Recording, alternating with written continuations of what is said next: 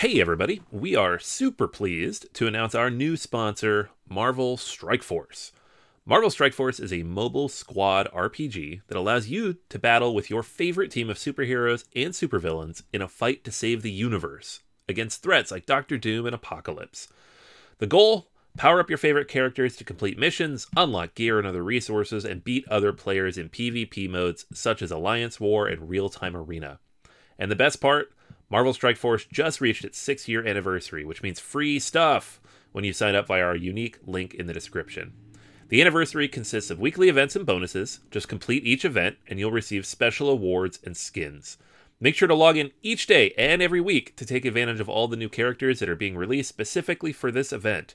This will be Marvel Strike Force's most generous event to date, so don't miss out.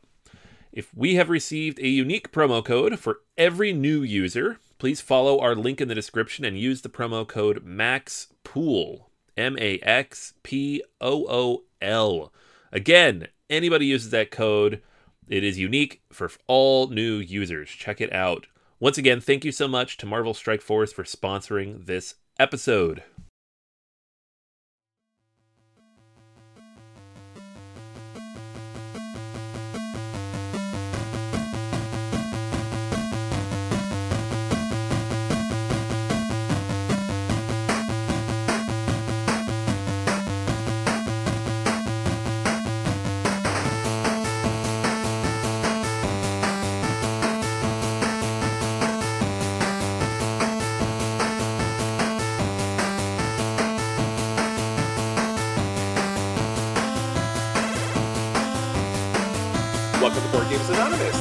The of board gamers and the insane fun we have at the table together.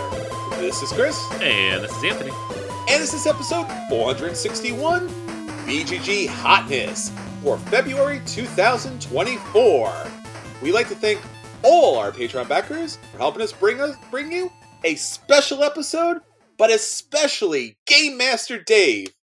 Dave, my friend, you rock. All right, friends, we're back and we are talking about the latest and the greatest in tabletop gaming. Of course, thanks to our friend Dave, who joined us up on Patreon, and everybody out there who supports us each and every week. Thank you so much for listening. Anthony, my friend, let me throw this out here to you. I, I need a hot take. Board games. Board game's good. There you go. Nice. Is that, Done. that not enough take for you? Anybody It's out hot, there? baby. Everybody fainting out there from all the heat? Woo! That's so hot, much. man. Hot. Spicy hot. Board game's good. There you go.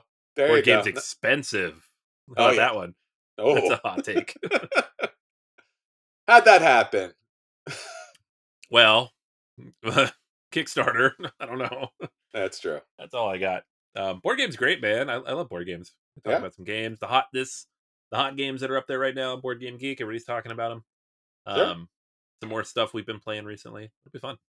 Yes, absolutely. Got a great episode for you so that you know about the latest and the greatest, and you could talk about it with everyone at the game table. So that's going to be our feature review. But obviously, we have a lot of stuff out there to kind of keep you interested. Anthony, it's it's happened. It's Anthony's top ten on patreon.com slash BGA. Yeah, I did all those. Well, I didn't do all those top tens. I did the one top ten and then the rest of the top 100 of my games. So, again, if you haven't backed on Patreon, you can, and you can listen to my full top 100, which is about four or five hours, I think, all told, with all the different episodes that I recorded. So, my lovely voice for four or five hours going through my top 100 games. Um, and I figured, hey, why not do more top tens? Uh, this these are fun, but Yes. non-game stuff. So I have, Oh, yeah, I've got my top 10 games from last year, which is going up sometime soon. Um, but then also I have my top 10 movies because my son asked me and was adamant that I make a list. So I did. Um, and I'm going to share it. Um, I have my top 10 uh, television shows that I love, Ooh, very Yes. nice. top 10 video games. Nice, nice, yeah. nice. So it's, it was a thing we were doing over the holiday break. And I was like, I could just record these. This will be fun. Mhm. And I enjoy doing these and hopefully you'll enjoy listening to them. So I'm just calling it Anthony's top 10 because I don't know which one I'm going to post. Depends on which one I feel like recording. But um, they're coming up soon. How about some Oscar picks? How about that? Oscar picks. Oscars, man. I, the Holdovers. How about that? I watched that. It was very good. Paul Ah, Giamatti, just fantastic. So okay. I haven't seen most of the rest of them, but I really like that one a lot. Yeah, I'm surprised I've seen a bunch of them recently. I, I I think the most recent one we were talking about was Godzilla's minus one, No, sure. minus minus color because they're they're really cute about that.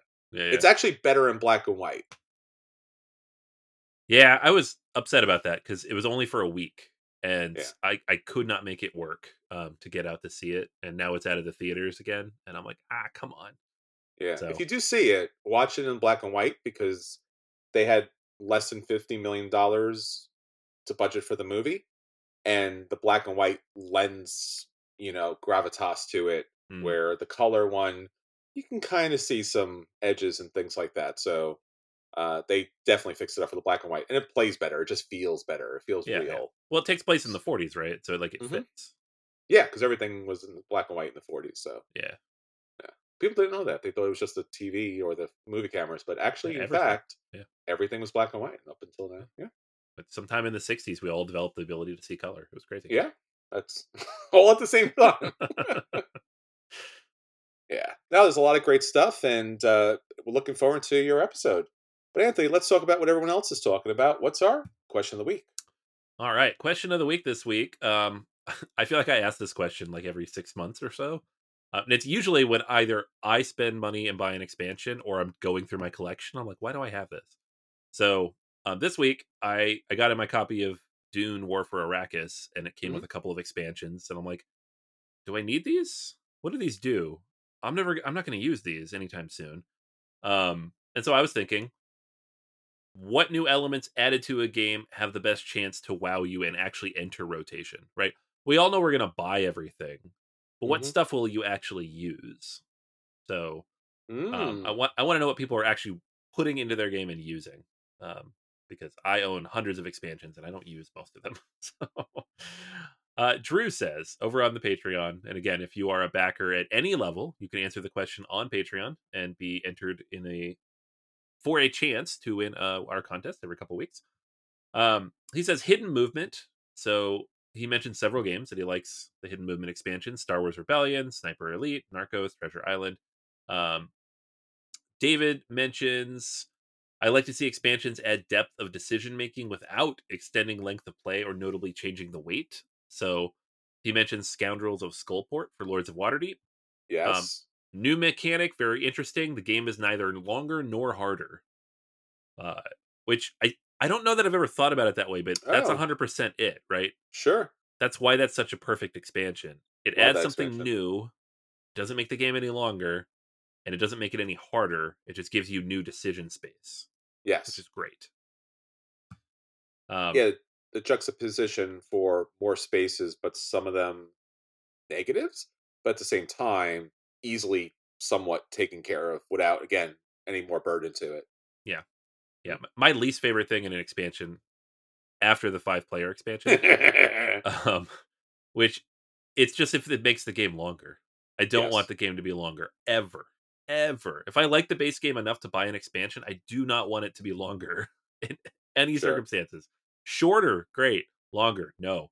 Ooh, Um, so like you can tell, like look at the Terraforming Mars expansions. The good ones make it shorter. The bad ones make it longer. There you go. Uh, all right. Ryan mentions uh, if I already like a game, I don't mind if I if an expansion just adds more stuff like new cards, a different map, or one small new mechanism. He mentions Concordia and all the map Mhm. expansions. Uh, new areas to play, small new mechanisms, mix up the game a little bit. Um, also mentions expansions that can refine or address something about the base game are good too, if done well. So he specifically likes recent releases like Boonlake's Artifacts expansion, which adds a lake board, which encourages faster gameplay movement with some neat bonus effects.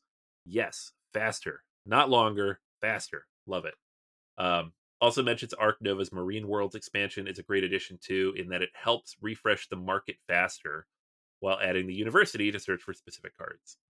Um, so those are over on the Patreon. Uh, in our Discord channel, we also had uh, a response there from Matthew who says, definitely not the fifth player expansion. I think for me, I want an expansion to add a different variant of play. I wanted to expand my options, increase the complexity of the game, and ultimately make me use my brain more.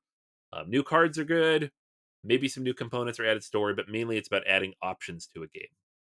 So again, more decision space. I think we're kind of all on the same page here.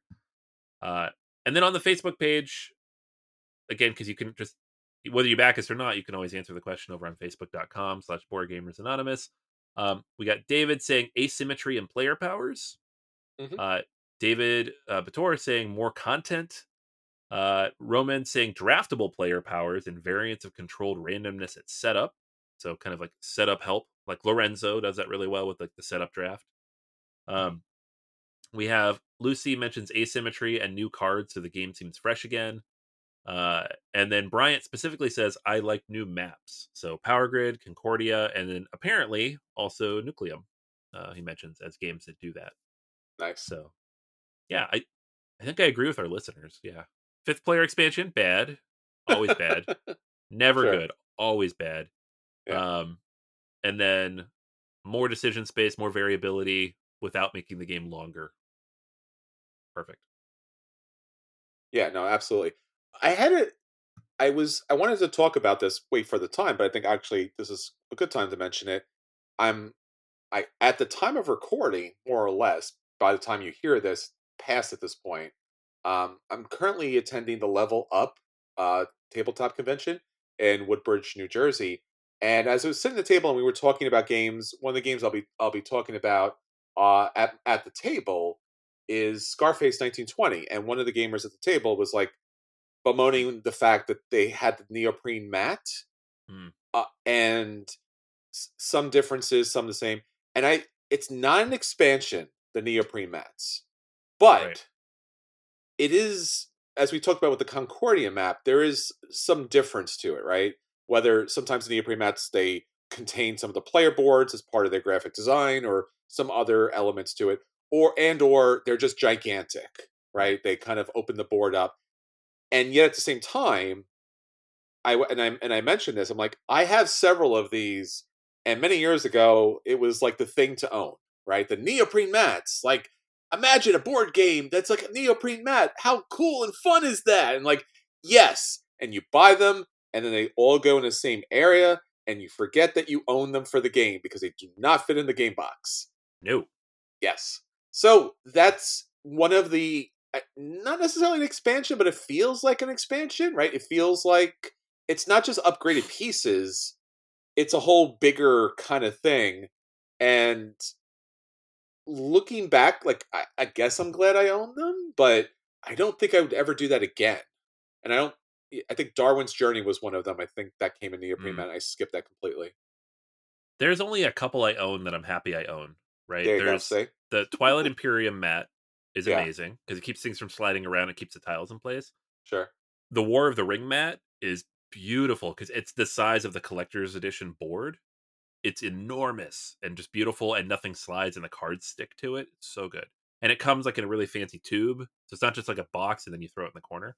Mhm. Um, I think that's it. I think the rest of them just they're in a pile under my desk. Like my feet are on them right now. Um, I can. they're soft. They're squishy. Um, I just got like I said, I got to do Dune War for Arrakis, and it, I forgot I backed the mat, and I'm like, why did I back this? I don't want this. like Yes. the board's already too big. Why did I get this? Um, but yeah, I, I'm with you on that.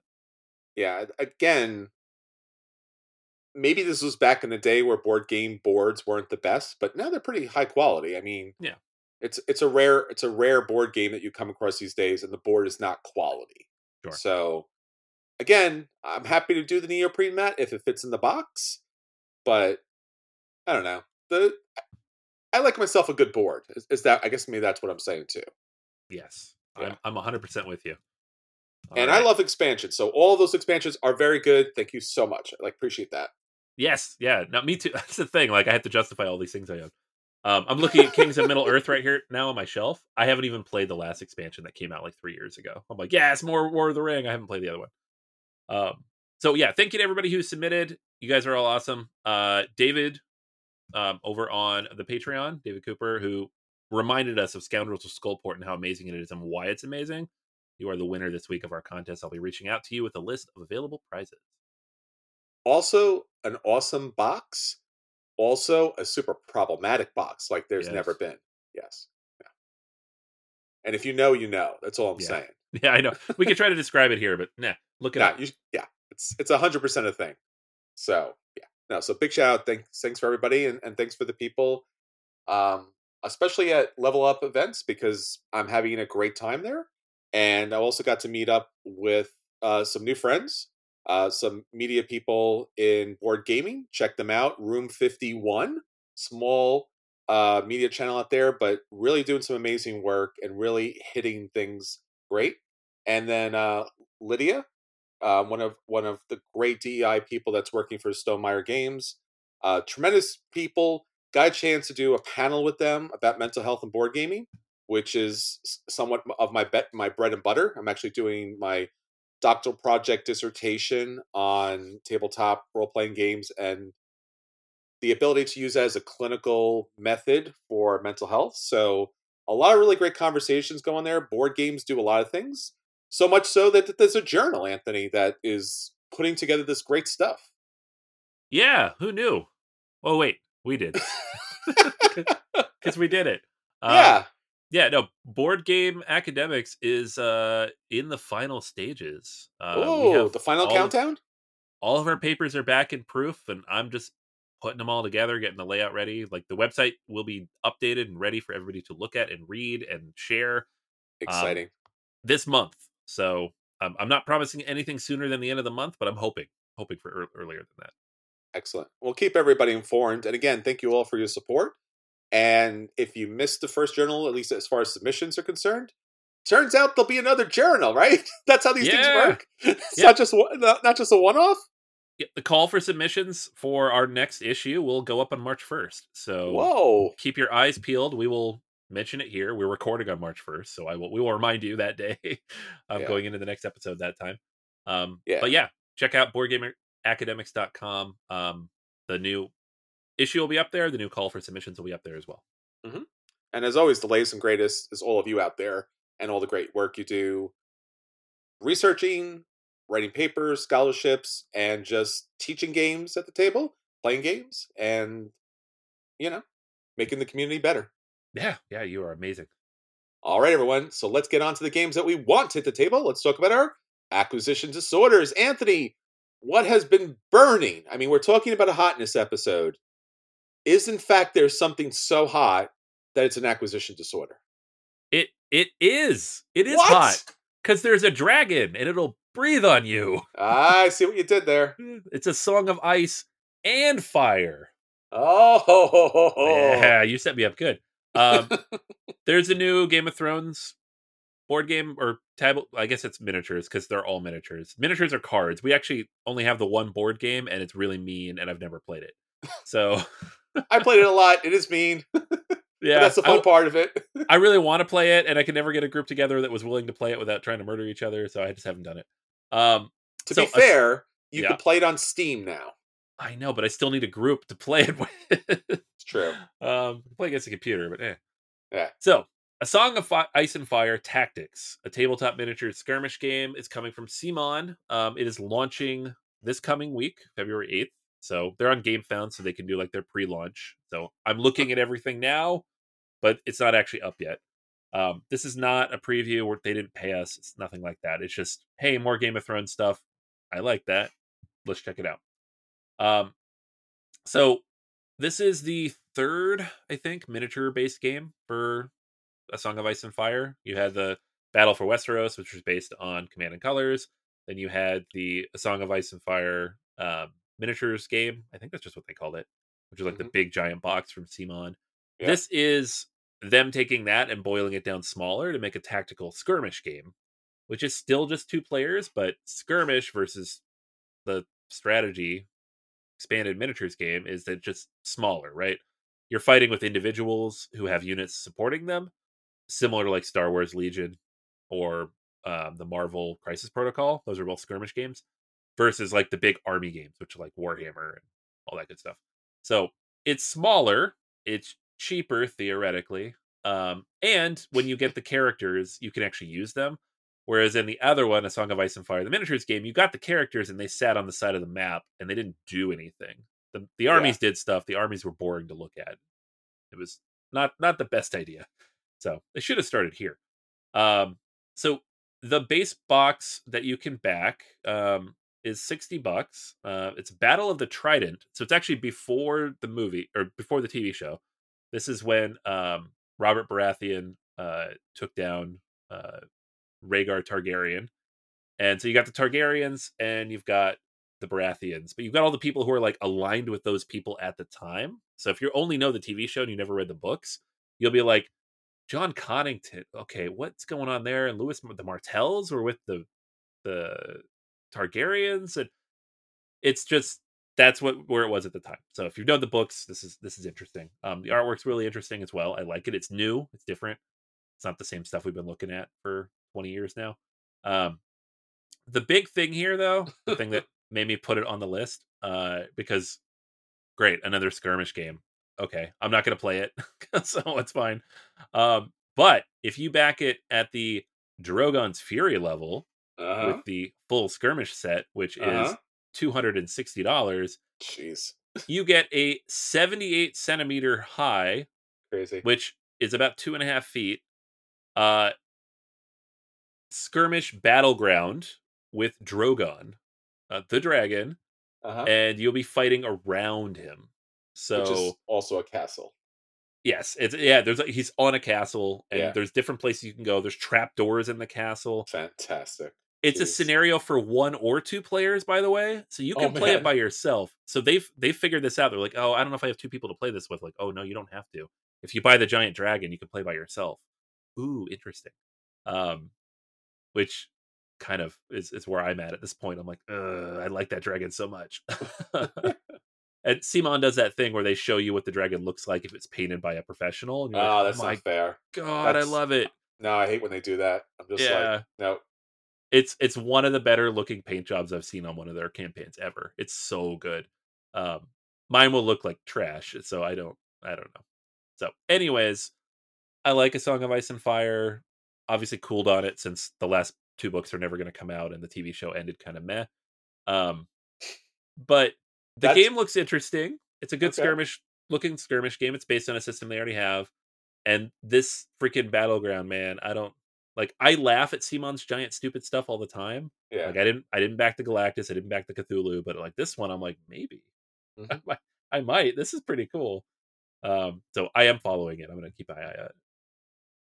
Let me ask you a question though. What is up with CMON uh putting these things up on GameFound now? This is the third game. I think they've fully switched over. Wow, really? Yeah, yeah. I'm I'm assuming CMON or, or they GameFound probably paid them to do that. Sure. They're like, we'll give you a sweet deal, like you pay less percentage or something. I mean, there was an article recently that Kickstarter is seeing some downtrending numbers. So, uh, I, mean, I mean, certainly when they lose CMON, that's making you know two to five million dollars per game.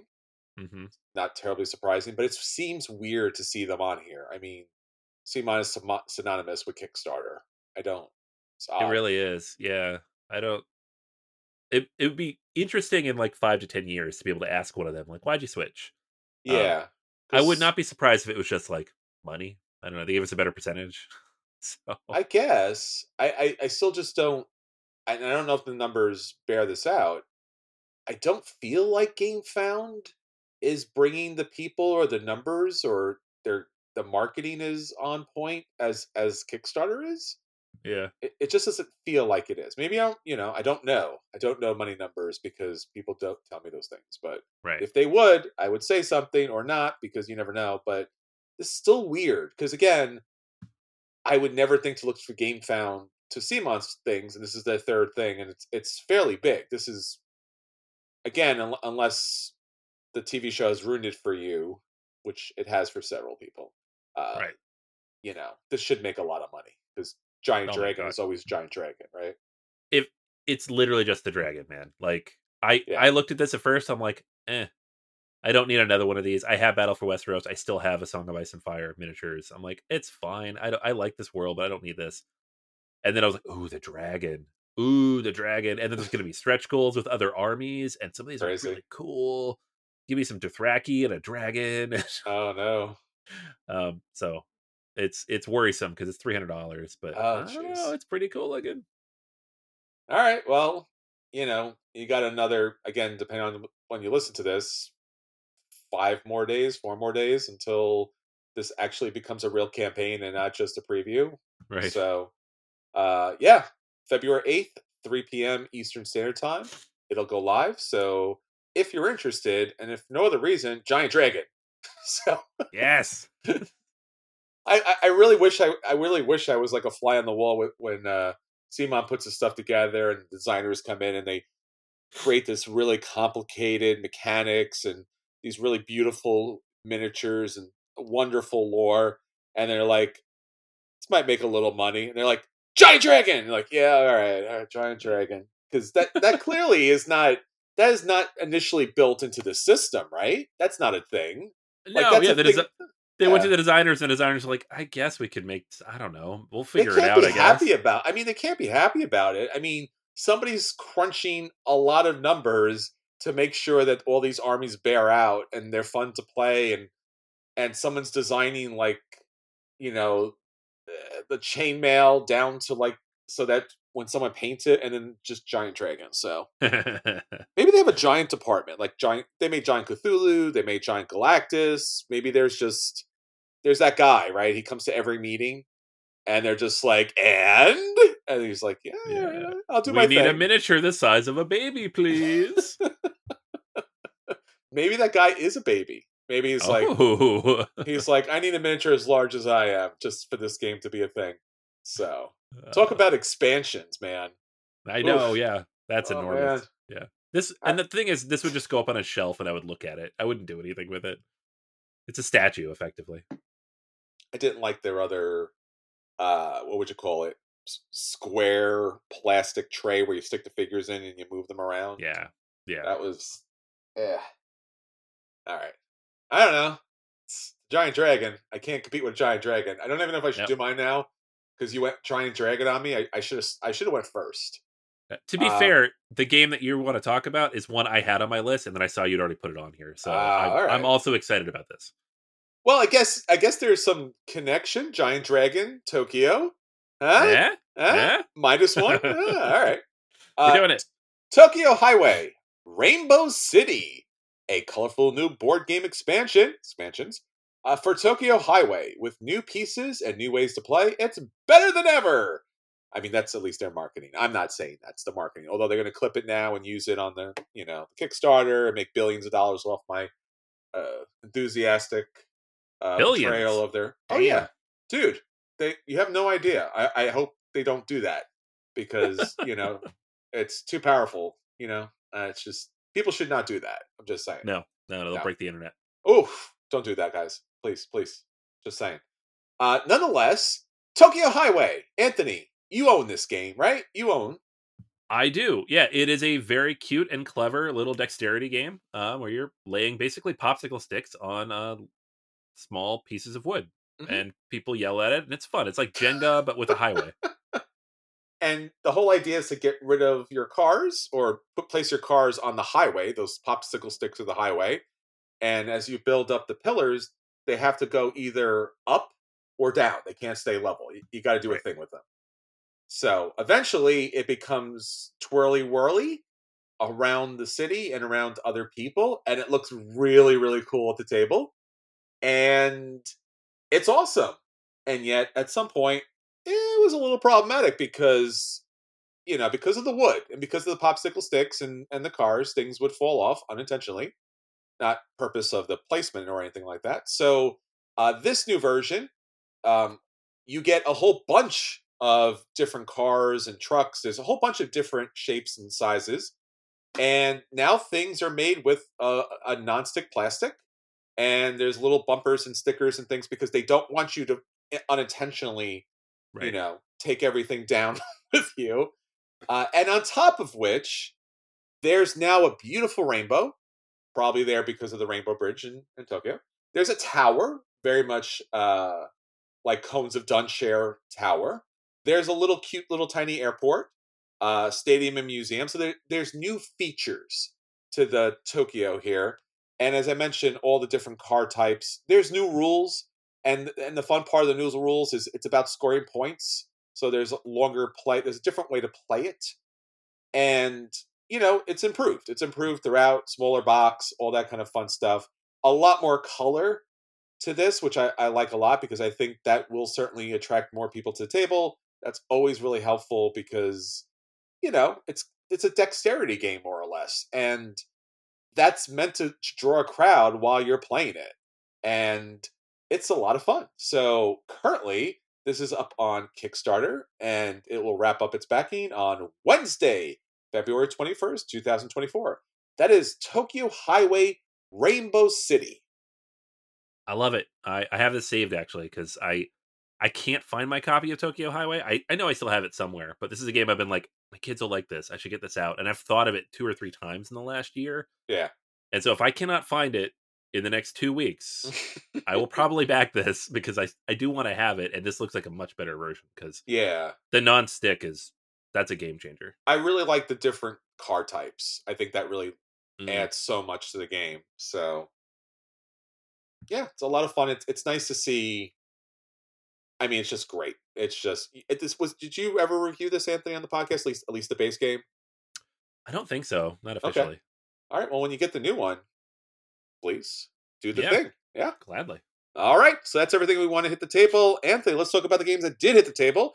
We'll let people know if those games are a buy and they should run out and pick those games up. If those games are a play and they should sit down and enjoy them.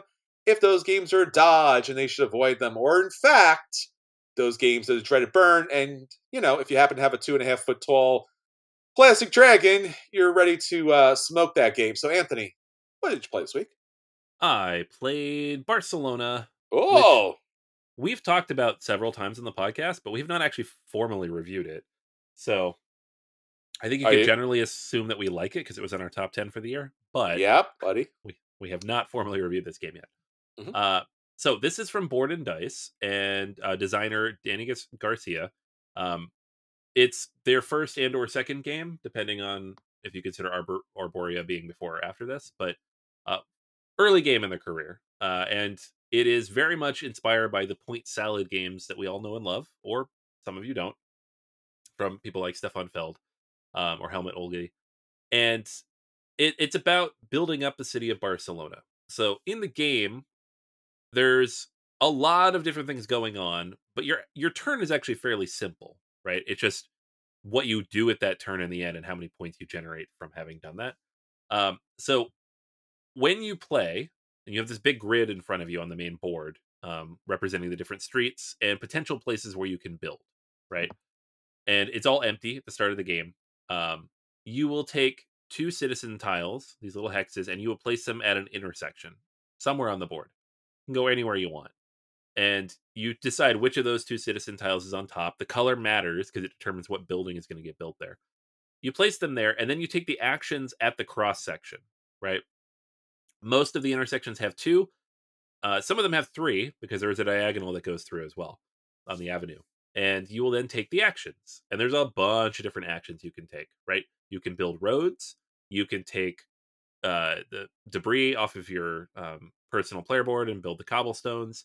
Um, you can bring in special um, abilities. You can get end game scoring bonuses um, from these various uh, building tiles that you pick up. Uh, you can just get some money or you can get some resources. There's a lot of different things you can do, and almost every single one of these will give you points, right? It's not uncommon after the first round or two of the game to already have like 30 points because everything scores you points. End game scores are, I mean, the longer I've played it, the higher they get, but like high 200s, low 300s. You can, they give you the tile to flip to 400. I haven't done it yet, but it's theoretically possible. Um, after you do that, you look at the board to see if it is possible to build a building on any of the inner or any of the plots surrounded by the place you just put them. So you look to see if there are other places that people have less citizens in previous rounds, and you don't get to choose if they are there and you can build. You have to build, right? It's it's mandatory. Um, so then you take the tile, you build it. It gives you benefits every time. You're always going to score points you're often going to get additional things, but sometimes it'll drop you down on the like this extra scoring bonus ta- track, um, depending on like what level of building you build. And there are th- three levels of building. So if you have a level one building and you've put all your pieces around it, you might be upgrading it to a level two or a level three. Again, it's not optional. You have to do it. You score points every time you do it. This is why this the points keep building up so much. Um, the rounds are continuous, but then there is a scoring break every time that you fill up one of these little chunky areas. So it'll be like one scoring tile that gives you bonus points for like the number of roads you have out, or the number of extra scoring tiles you have, or the number of times you've moved your tram, right? Um, and once you fill up one of the citizen rows in that section, that triggers. Everybody does that. You score your multiplier, and then that resets, and you go to the second section. And then you do the second section, resets, it goes to the third. That finishes, the game is over. Um, I really enjoy this quite a bit, and I'm not covering every single mechanic here because it is a point salad game. So there is there's like 20 ways to score points. So you know we could talk about dropping off passengers and all these different upgrades and the cathedral building and um, your own little disc that you put out and the intersection tiles that you can put out. There's a bunch of stuff you can do. So teaching the game for the first time takes a little bit of time because uh, you got to go through each of these actions and make sure people get them, and you got to check every time somebody does something because they miss stuff because there's all these little things you have to do. But once you get it, it really flows quite smoothly. Like it's it's not a game you're going to be checking the rule book a bunch. It's just you want to make sure you know what all the actions are and how they kind of flow into one another. Um, but I really had a lot of fun with it. I feel like the point salady nature, and again, you kind of have to like that kind of thing. Like if you really don't like like a Trajan or something or Russian railroads, you may not necessarily like this game because it is like every action you take, you're taking a one direction and you're going to score points from that direction no matter what, right? You're not building an engine towards something. I mean, to a certain degree, you are with like end game scoring and stuff. You can choose a direction, but you're always getting something. It's just a matter of have you gotten an efficient amount of something, therefore you have the most when everybody else is done. Um, but the thing I like about this type of game is that it always feels like I'm being successful. Every single turn, I've put something out, I've added something to my player board, I've built something on the map, I've moved up on the score track. Every single round. There's never a round where I'm like, that was a nothing round and I'm building towards a future round. I'm always contributing to the city, which is what I think you need in a game like this where you're building up a city. So I really, really enjoyed it. I've played it several times. I've played it solo um, a couple times as well. Um, the solo game has most of the same mechanics, but there's uh, kind of a flow to it in terms of like the Automa is going to take certain actions and move and block certain things, and it's a little wonky in terms of how they move and where they move, and where they're going to build and how they're going to build. Not my favorite thing in the world, but you get into the flow of it, and it's just kind of fun to go through that progression.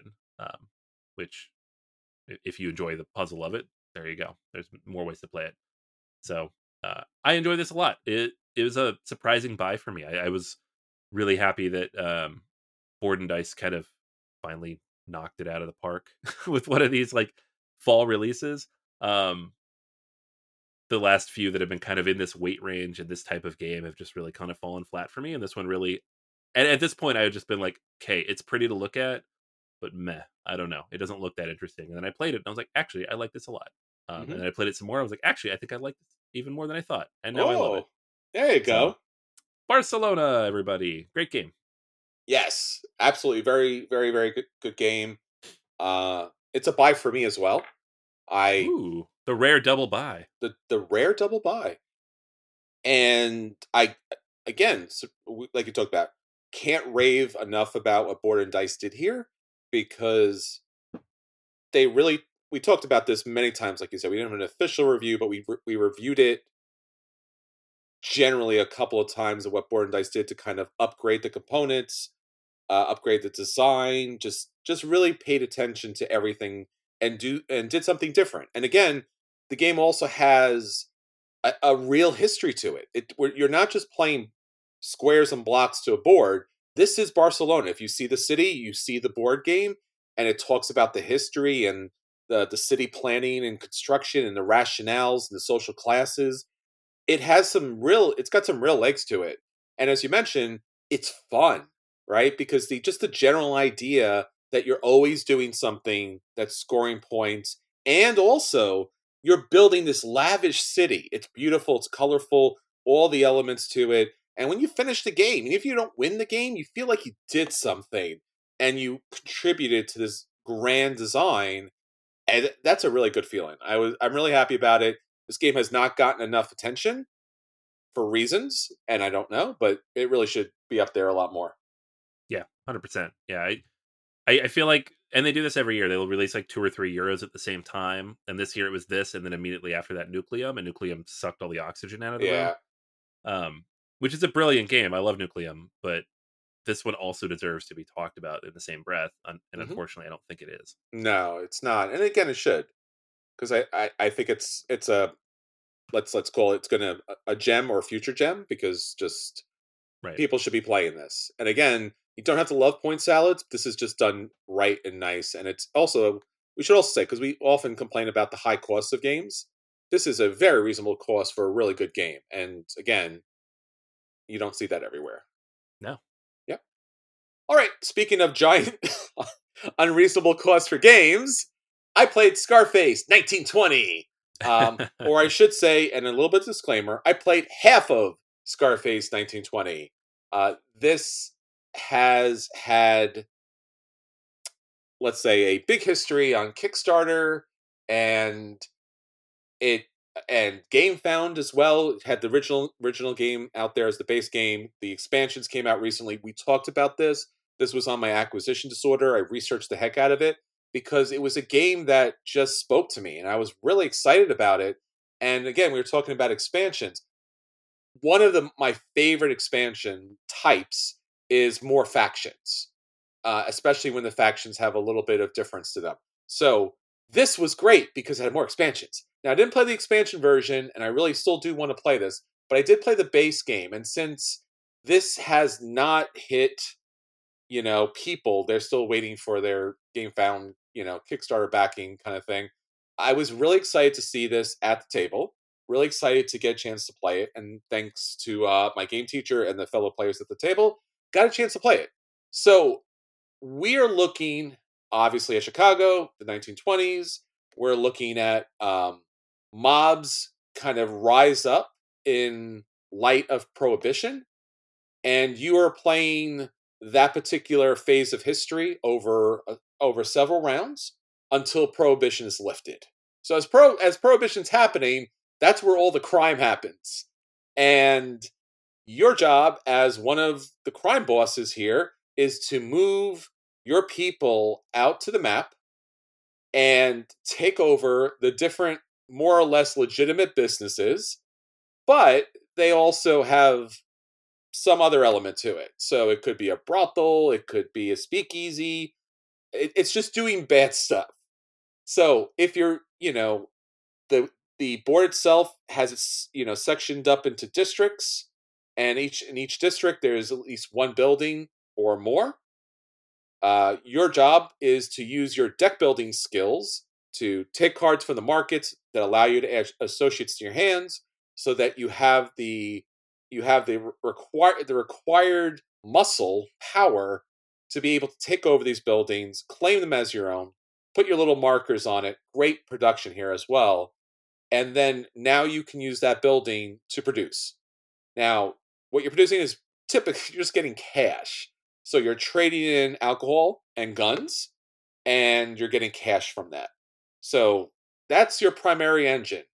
Deck build up until you could take over areas, use your people to do a number of different actions. It's got a worker placement element that goes along with the cards. And once that's kind of somewhat more established, then that's really where things get messy because people can take over your buildings if they have enough power. So there'll be a lot of fighting for those different buildings. And then as you build those buildings up, they have a lot of resources on them, which makes them tempting. And there is police that are involved that just just kind of get in the way, but don't, doesn't stop the game itself high quality production. The miniatures are great. The board's great. The artwork is fantastic. Graphic design's not bad. It does get muddled down a lot with the cards. The cards themselves, it's not so clear on the cards always because you not only do you have cards associates you're going to add to your deck, but you're also going to have places where you'll be able to produce more guns, produce more alcohol. There's also mafia mob jobs that you have to do that have just very clunky language, uh, things that you have to meet, certain conditions, and then there's certain outcomes from that. So we often had to go back to the rule book or pass the cards around to really get a sense of like, is this what it means? Because sometimes things seem too powerful or too weak. I'm not sure. A lot of stuff in this game, a lot of cards in this game. This game has a lot of replayability. You're not going to burn out of the deck anytime soon.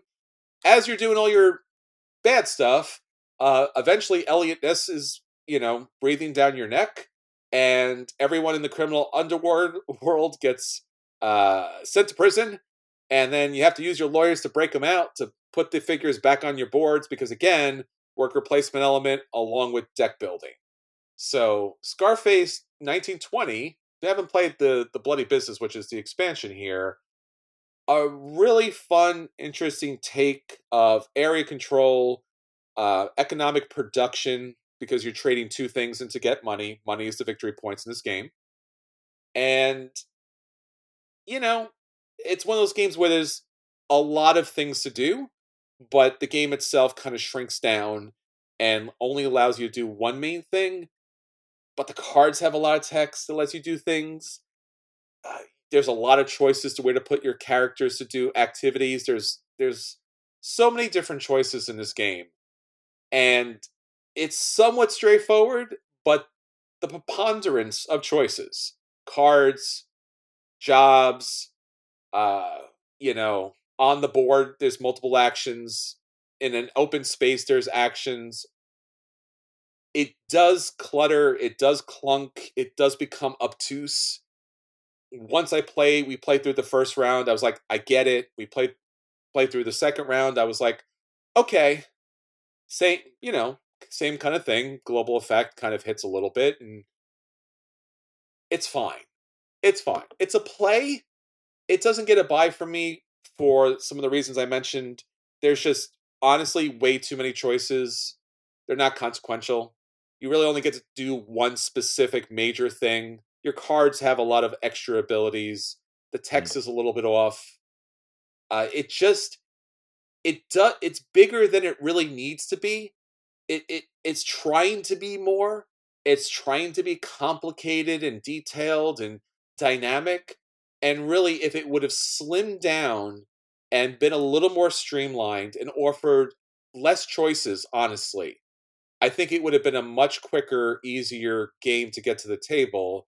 And I think it would have been a lot more fun. There's just there's too much. There's just too much. Getting your guys available, getting your guys on the board, uh, you know, and those are all actions. And once you get your guys to the boards, depending on where on the board they are, there's multiple places on this very busy board.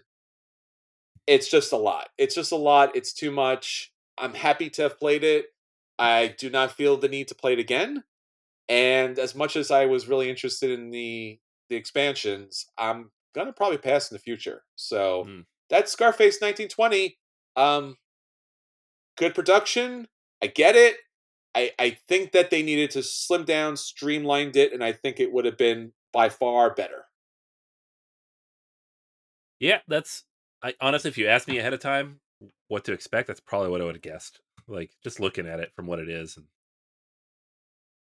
it's just the too fact much. that it's a Kickstarter. Yeah, Yeah. it's It's too it- much. It's just more editing, more editors, more the revision. I don't know. yeah. I mean, like I said, the production's great. It's just you got jobs, you got deal, you got dealers, you got you got the associates you put in. You have your regular people, you have your mob boss, you have his associates that you can kind of add, and then there's things. There's a whole number of things on the board. There's global. It's just it's it plays very well on a Kickstarter. When you read it on a Kickstarter, you're like, this is going to be a fun, epic adventure, and it offers so many different things. And when you play at the table, it's like, oh, let me, I have to read through all of the different choices because one of these might be good. And you're like, okay, I will do the one thing.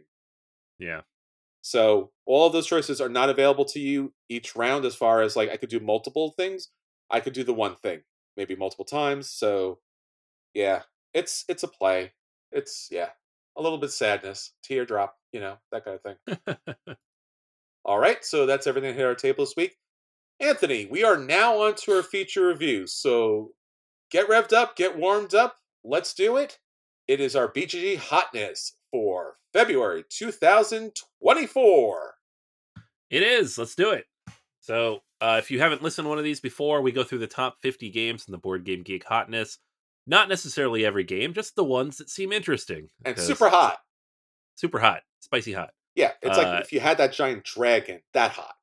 Ooh, yeah. Drogon hot. Yeah. Uh, so, some of these games are on here every month. We don't really talk about those because, you know, Terraforming Mars, yeah. oh wow, list. that's that's different. Brass, Wingspan, yep, they're there.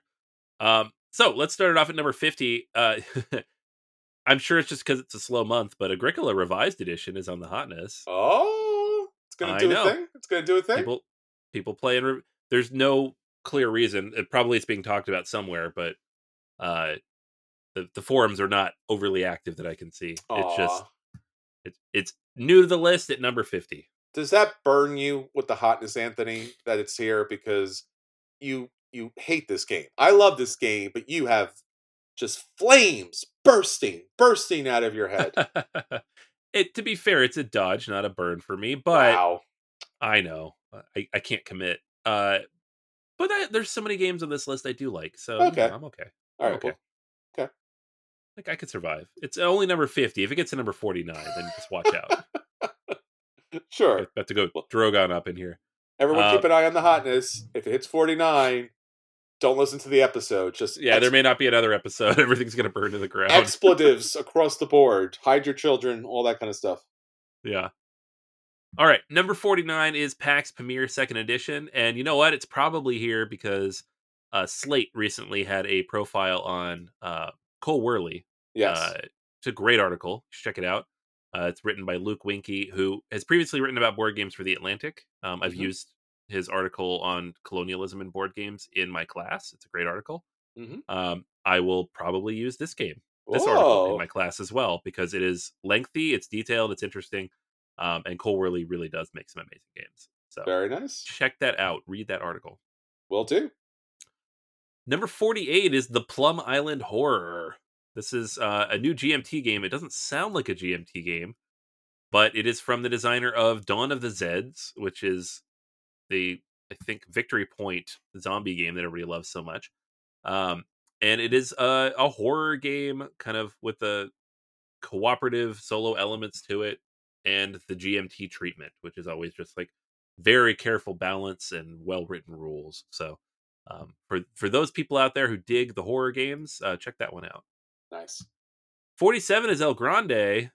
What are we doing? Like a forty year old game in here? It's a good game. I like it. I believe it. yeah. I like the new cover. It's very pretty. Yes. I mean, a new cover that deserves, you know, this is the uh, reprint that's coming out. So, Yeah. Yeah. yeah, This is shipping like right now, so people are starting to get it. Um, 46 is Frosthaven, which is, I, I guess, the only people who bought Frosthaven are the ones who already own Gloomhaven, because Gloomhaven, um, spoiler, is generally higher on the list than Frosthaven. Uh, but nowadays, neither of them is very high. So I don't know. wow. Yeah, it, I mean, I'm sure it's a brilliant game for people who love this stuff. It's just I'm I burned out on Gloom, Gloomhaven. We've talked about this at length. Yeah. I, Um, I, I wonder, you know, for those people who have Frosthaven, do you just get off Gloomhaven if you haven't finished it? And you're just, or you do you finish Gloomhaven at least as much as you can or as much as you want and then do Frosthaven? Yeah, like, do you have time for 250 scenarios? Like, that's so much. I got to believe that they would want to get Frosthaven because it is the hotness. right. Yeah, I, I would switch. Like, Yeah. if I'd bought this, I would switch. I'm just, I still have Gloomhaven. I never finished it. Mhm. All right. Um, couple more here. We got Freelancers, a Crossroad game. Uh, this was from Plaid Hat Games using the Crossroad system from Dead of Winter. Uh, so it is you are exploring the garbage of a ruined world in the new gig economy. Okay. very cool like reimplementation of forgotten waters um buzzy for the people who've played it but you know that best at five players three to seven player count certainly pushes some people away Yeah, I can imagine. kinfire chronicles night's fall at number 44 um I, some of you have called me out in the past for just being very dismissive of these big sprawling uh Kickstarter games, but you know what? It's too much, y'all. It's it's just too much. I will say though, this one has standees. It's not miniatures, and it Yeah. is designed by Kevin Wilson with a team. Um, Kevin Wilson of many games fame, you know, worked on Game of Thrones, Descent, Arkham Horror. So I imagine it's good. It's just not for me, and I respect everybody who loves it. it's a lifestyle game, and I think that's one of the things that we forget is that there are just some games that require a section of your life because you have to learn, play, get the group together. Like this, this is Gloomhaven esque as far Yeah. as commitment. Yeah, yeah, absolutely. Uh, 43 is World Wonders. Uh, I don't like this game. So go back to my review. I gave it a dodge. I had a five on my BGG listing. So I don't know why it's up here. I think maybe it got a review or discussion somewhere that kind of popped it up a little on the list. But um, my opinion is that it's not very good. There you go, folks. Yeah, that's all it. that matters because you're listening to my podcast. Darwin's Journey at 42. Decent game with an expansion, right? Yeah, I it's it. I I I I, I don't want to talk about it because I feel like there's that underlying anger that it should have came with the expansion. Like the expansion should have been the base game. I feel that they fundamentally. I, I want to say they didn't understand what they were doing or how they were doing it, but it it it harkened back to some of the old criticisms we were talking about expansions before. Back in the Mhm. day, there was this conspiracy theory. Again, I don't know if it was true or not, but like publishers would have a great game and hack Yeah. off a part of it to sell it as an expansion. And sometimes, and I mean this, there's one game in particular. If you you'll never find it. We've done uh, you know almost 500 episodes, but there's one game in particular. If you meet me, I will tell you which one. I know for sure because I've spoken to the designer, and I was like, "What the heck, dude?" That they just hacked off the end because you play the game and if and it's 100% incomplete. So the fact that this didn't have the expansion as the actual game and had a very benign, basic kind of you know map and playthrough, I got it. I, I feel like they did that purposely. I, I just do because the actions are not dynamic without it. They're just not. It definitely feels like a different game, and it should never feel like a different game with the expansion. It should uh feel like a enhanced version of the game. Yeah, I'm- I'm glad I gave it multiple plays to really grind through it, and I never want to tell people to pick up an expansion because for the sake of it, things, these things are costly. But Darwin's Journey with the main expansion, it's just it's a different game. It's just different, so Right. it hits differently. Yep. All right. Um, next up, we have Eclipse Second Dawn for the Galaxy at 41. Uh, this is because the rule books for the two new expansions, the Exiles and the oh, what is it, Outcast packs, um, just went up. So these are shipping soon-ish. Uh, they're supposed to be reaching the U.S. at least um, in late February and late March. So we've been waiting eagerly for new content for Eclipse Second Dawn. It's coming soon. Uh, Nice. 40 Oathsworn into the Deepwood. It's miniatures and Kickstarter and blah blah blah blah. People blah. like it. I'm telling you, people like it. I I respect all of you. I can't do it. uh, 39 is Nucleum. Um, this is actually down a little bit, but they have the new Australia pack, which is coming. I think they said April, hmm April or May, soon, the first half of the year.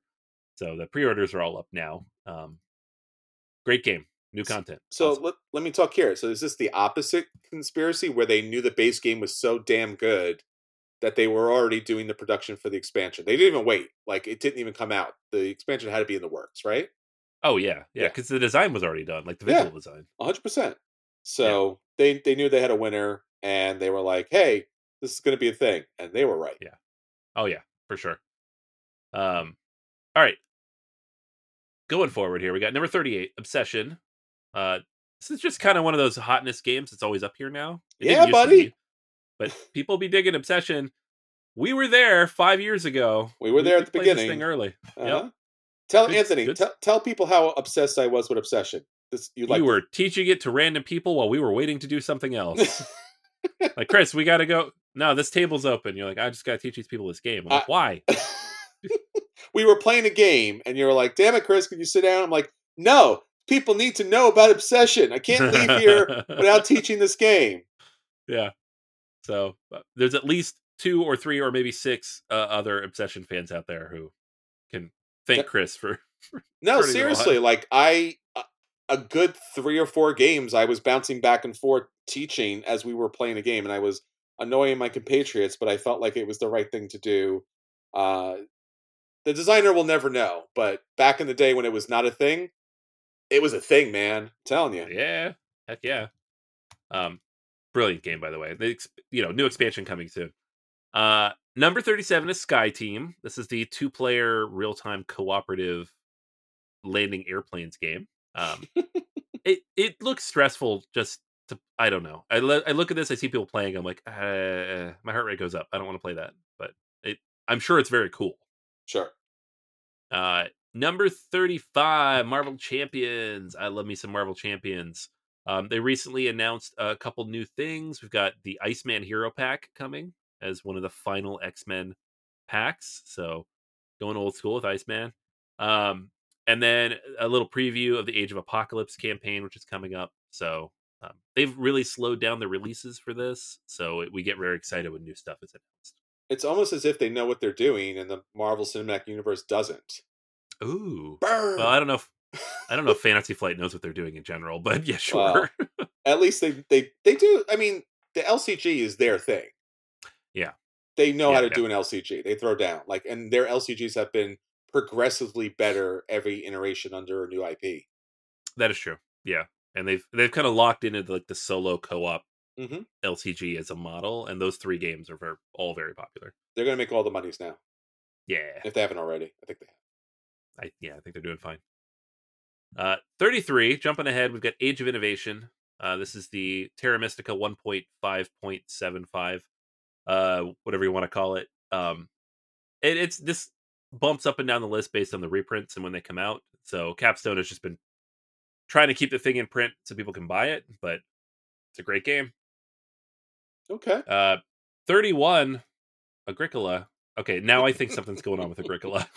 why is this here? It's a thing, man. Ah, Chris, why is this here? I don't think you look too deeply into it because of your bias towards Agricola, Maybe. but there's something happening, man. You you got to dig deeper, and then you got to... I don't see anything here. All these videos are like, oh, oh, you know what it is? Uh huh. Shut up and sit down is doing their top 100, Yep. And so and it's Agricola their is on the top 100. it's their number one hundred. Is it their number 100? It's their number one hundred. Mm-hmm. okay. Yep. So this is going to happen to every game that they make a video for. Got it. Yeah, I don't know if you've heard about them, but they're kind of hot. Just yeah, saying. little big deal. Yeah, yeah, yeah. yeah. not as hot Okay. as us, but they're they're pretty hot. Just saying. Okay. Yeah, Yeah, yeah. I get it. I get it. We'll, Okay. we'll, we'll throw I missed. I missed I missed that. I missed that. That makes more sense. I should just assume anytime an old game makes it up on the list, it's probably shut up and sit down. They- got some skills. do. skills. All right, number thirty, Arkham Horror, the card game. That's the other LCG. Yay. uh, nuff- new content's always coming out. Nothing exciting there. Um, twenty nine is Bloodstones. This is a Martin Wallace game that was on GameFound last year. Um, it's getting ready to do stuff and get into people's hands. So it's a big sprawling one to six player uh, kind of map area control type of game. Mhm. So um, interesting. I almost backed it. I almost I didn't quite, but I'm looking forward to trying it. 28 is Thunder Road Vendetta. This is basically Mad Max, but not, but also yes. um, it made a lot of people's best of list last year. I didn't play it, but I kind of want to now. So uh, I, I tend to avoid the restoration game stuff because every time I go back to one of those, it doesn't hold up for me. Yeah. But um, this is not one I have nostalgia for, so I want to give it a go. You're safe then. Yeah. Okay. Uh, 27, Dune Imperium Uprising. New Dune. I bet it goes higher because we got the new movie coming out next month. Sure. Uh, 26 is Forest Shuffle. It's on Board Game Arena. It's, I think, in print now. You were met on this, weren't you? Yeah. Yeah. It was definitely a little bit. Yeah, it's a thing. Uh, 24 is Federation. This is a big sprawling uh, space epic Euro um, that I think got brought over by Eagle-Gryphon. So you could pick this up from them. They just did like a, a direct sale um, situation, and it was nominated for a few awards recently. So Mhm. the As d'Or expert category, as well as the Juego del Año nomination. Um, I think that's probably why it's it's up here right now. Uh, 23 is Earth. We know Earth. It won a bunch of awards last year. we were we didn't hate it. It wasn't a burn, but it was a meh. It was a light play. High dodge. there you go. Uh, 21 Storm Raiders. This is new to me. This is from Shem Phillips though, so it's coming from Arcus Games, which is not Shem's company, which I Mhm. find interesting. So we got a new company.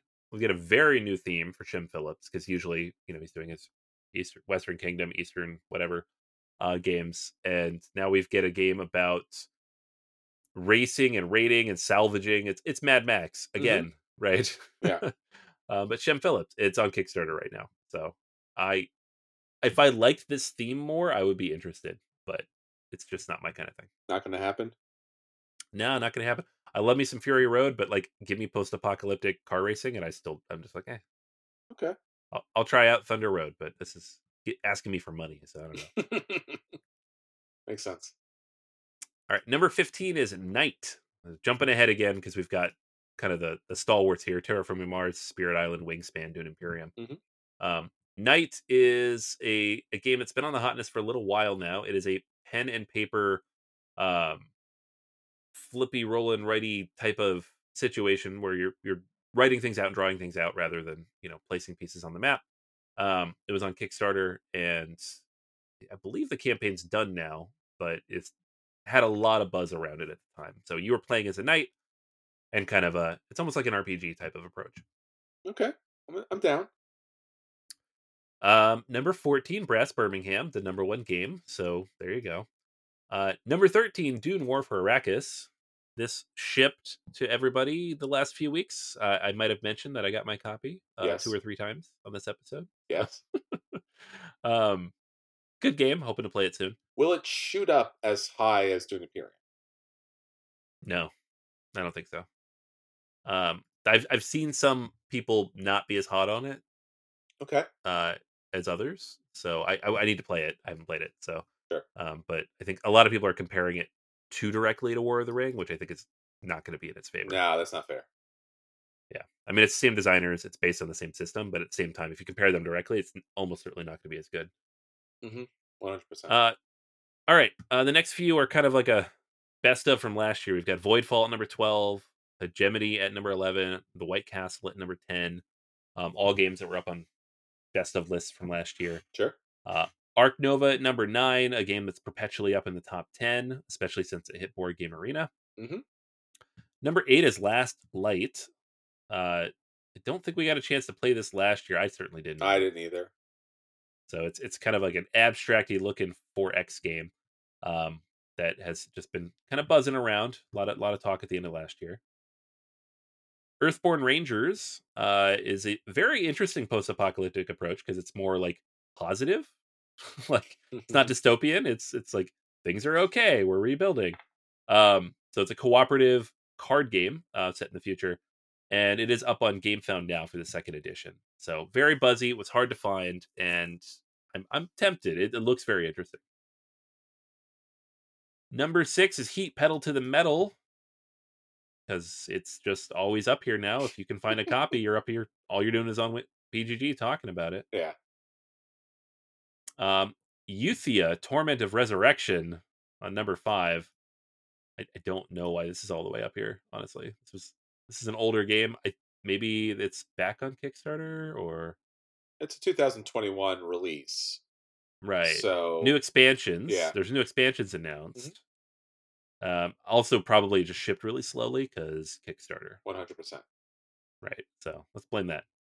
Um, Altered at number four. This is Asmodee's new uh, uh, collectible card game, TCG. It's on Kickstarter, and it has this whole weird thing going on with like QR codes. Yep. It's like you scan in your deck and you own it. Yep.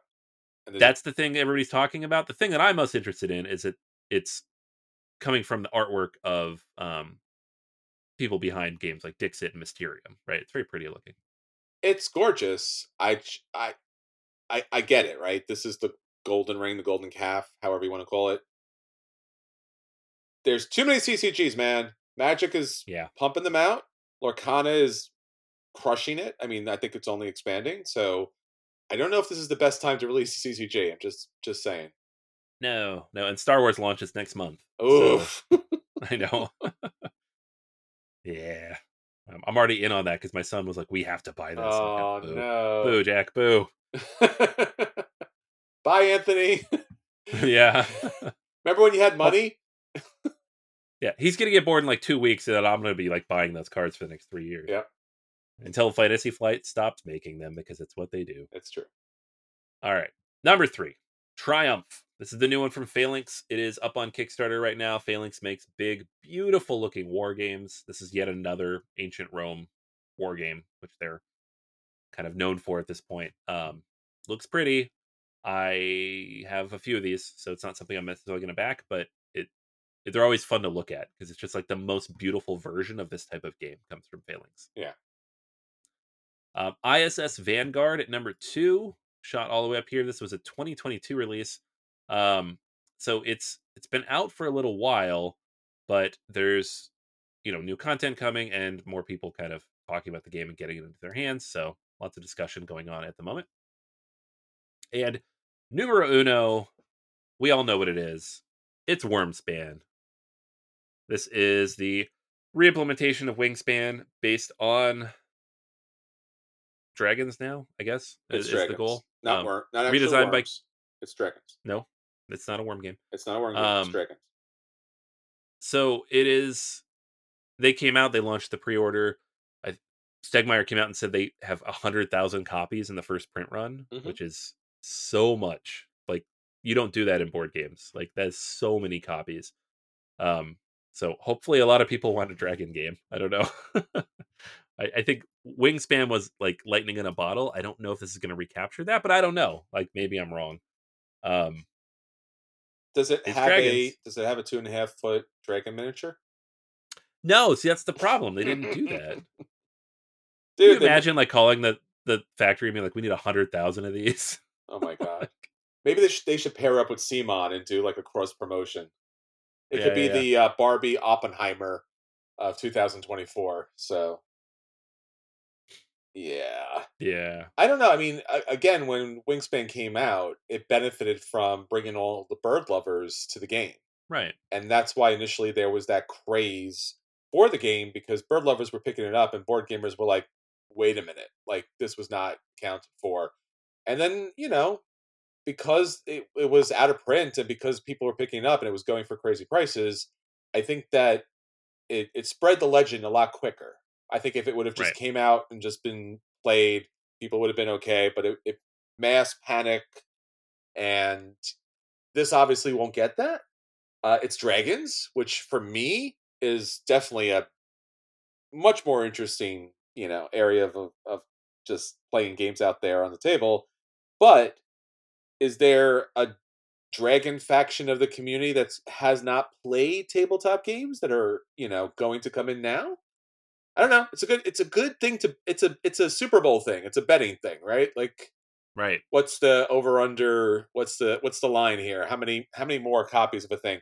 And it does seem it does seem have not played it have not previewed it look through the look through the uh, the images online it does seem more complicated than wingspan Yeah, which is why I found it interesting that they made so many. yes Like, I I feel like this is either going to blow up the way they think it is, and I'll be like, okay, I'll eat my crow, or we're going to be able to find copies for fifteen dollars in in six months mm. because I I don't know, and maybe it's brilliant and everybody will want to play it, but the the Venn diagram of board gamers and bird watchers, it was a th- thin slice in the middle, and this and Wingspan like squished it together a little bit. I feel like the Venn diagram of Wyrmspan and board gamers is probably much larger in the middle. So I don't know how much you could squish that. Um, but we'll see. I don't know. it's gonna I always happen root for their success. it's gonna happen. So, and yeah, it's also the question of will people understand that worm is not the little squishy guy underground? It's actually a dragon. right. I mean, there's a legitimate concern here, right? Because I don't think everybody knows that. The public doesn't know. They will after this, but I don't know enough to pick Yeah. up the game, so to speak. And again, I think always, and some obviously designers do this.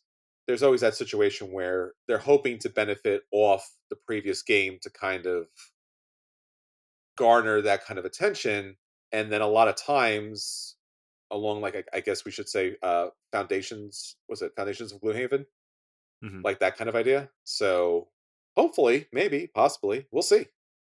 Maybe Ta- Yeah, maybe Taylor Swift will uh pick it up, and Ooh, then it'll sell three million copies. Swifties will get out there and crush that game. Yeah. They're the best. If if Taylor Swift ever plays a board game, this whole oh my god, industry will burn to the ground. Like the factory will implode, the website will crash. It's not. I mean the dedicated fans, and yeah, no, I mean sure, maybe get Travis Kelce to play it. I could see that. You know, Yeah, yeah. and then she'll play it, and then she'll be like the super DM or something like that, and she'll write songs about uh, tabletop games and you know stuff like that. Oh my gosh, we could have her on the podcast. oh my gosh, she'd be a third host. Yeah, Just saying, we got a plan here. Okay, let's do it. Taylor. We're asking you first. We're just saying. We know you listen. We're asking you first. Third host. You're third on the billing. Just saying. I'm sorry. Third. Yeah, yeah. Third on the billing. yeah we, we can't. We don't want to make it seem like we're pandering. No, so no, we- no, we no, can't- no, no. But you, you, you'll work. You'll, you'll get it. You'll get a hang of it. You- You'll do fine. Yeah. yeah, Yeah. You got skills. You got talent. This will be easy for you uh, in time. In time. Work your way up. you could, you could use a mic. I, I think that's. I think you're good. All right, everyone. So that's everything for this week. Until next time, this is Chris, And this is Anthony. and this is Taylor Swift, and we'll save you all a seat at the table. Take care, everyone.